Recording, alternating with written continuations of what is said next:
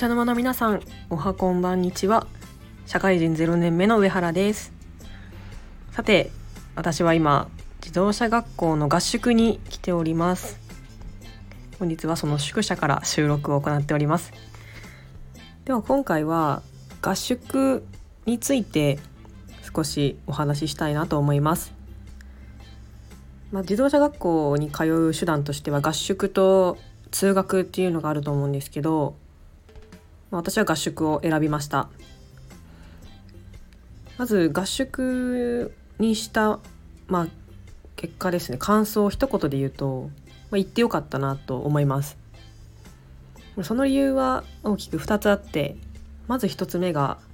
予約の手間がないっていうことですね。非常に効率的に免許が取れるということです。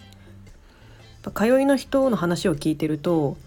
なかなか自分が行きたい時間に予約取れないとか予約開始時間にすぐいっぱいになるみたいなのを聞いていたので、まあ、なかなか行きたくても行けないのかな時期によってはそうなのかなというふうに思っていたんですが、まあ、それに対して合宿はもう勝手に学校側でスケジュールを組んでくれたのでその手間が全くなかったのが非常に楽だったなと思います。でもう一つが、まあ、今夏休みでその期間を利用していったんですけどぱその時期合宿生がすごく多くて非常に励みになったっていうのがあります。やはり路上とか運転していても前後が教習車だったりするとすごく安心して走ることができます。また同じ期間に合宿してた人たちとは教習で同じになることが結構あったので顔見知りになって、まあ、ちょっとお話しするぐらいの中にはなれたのも非常に楽しかったなと思います。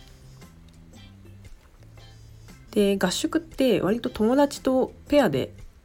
行ってる人が多いと思うんですけど私は単独で行きました、まあ、その理由としてはもう周りがみんな免許取ってて、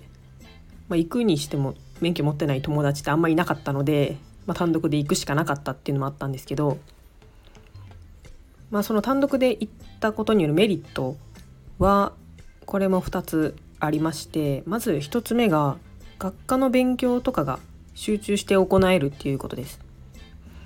やっぱり技能だけじゃなくて学科も勉強が大変だと思うんですけどやっぱ友達といるとちょっと喋っちゃったりとかなかなか勉強に集中できないことがあると思うんですけど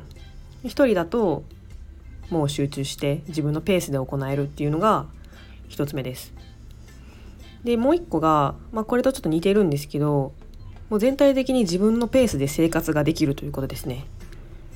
まあ、例えばご飯とかお風呂とかです。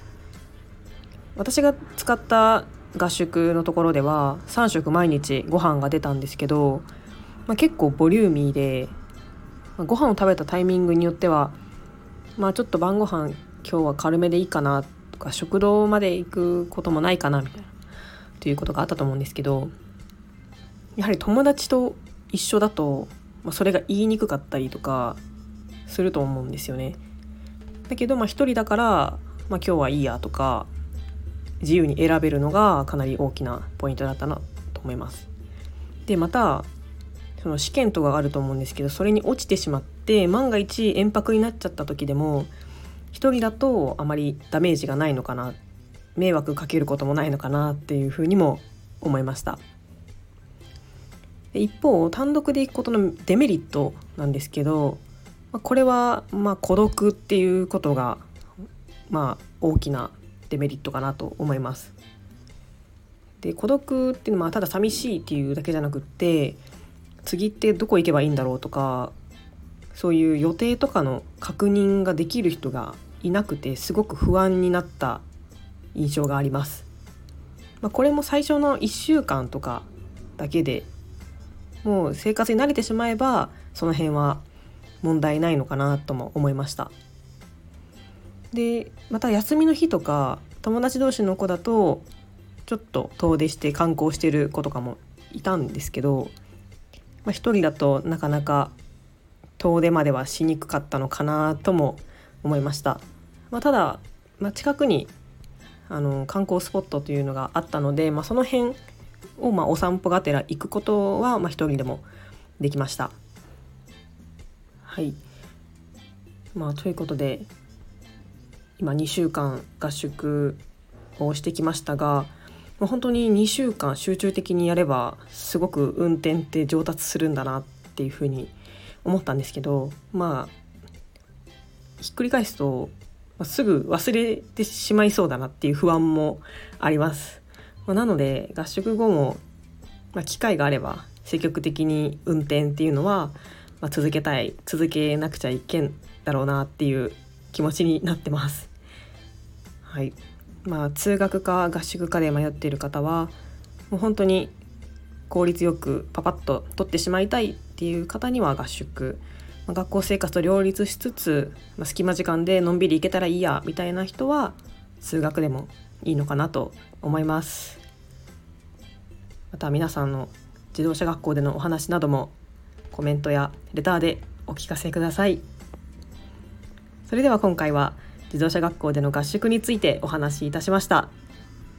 今回も配信を聞いてくださりありがとうございました。また次回の配信でお会いしましょう。バイバーイ。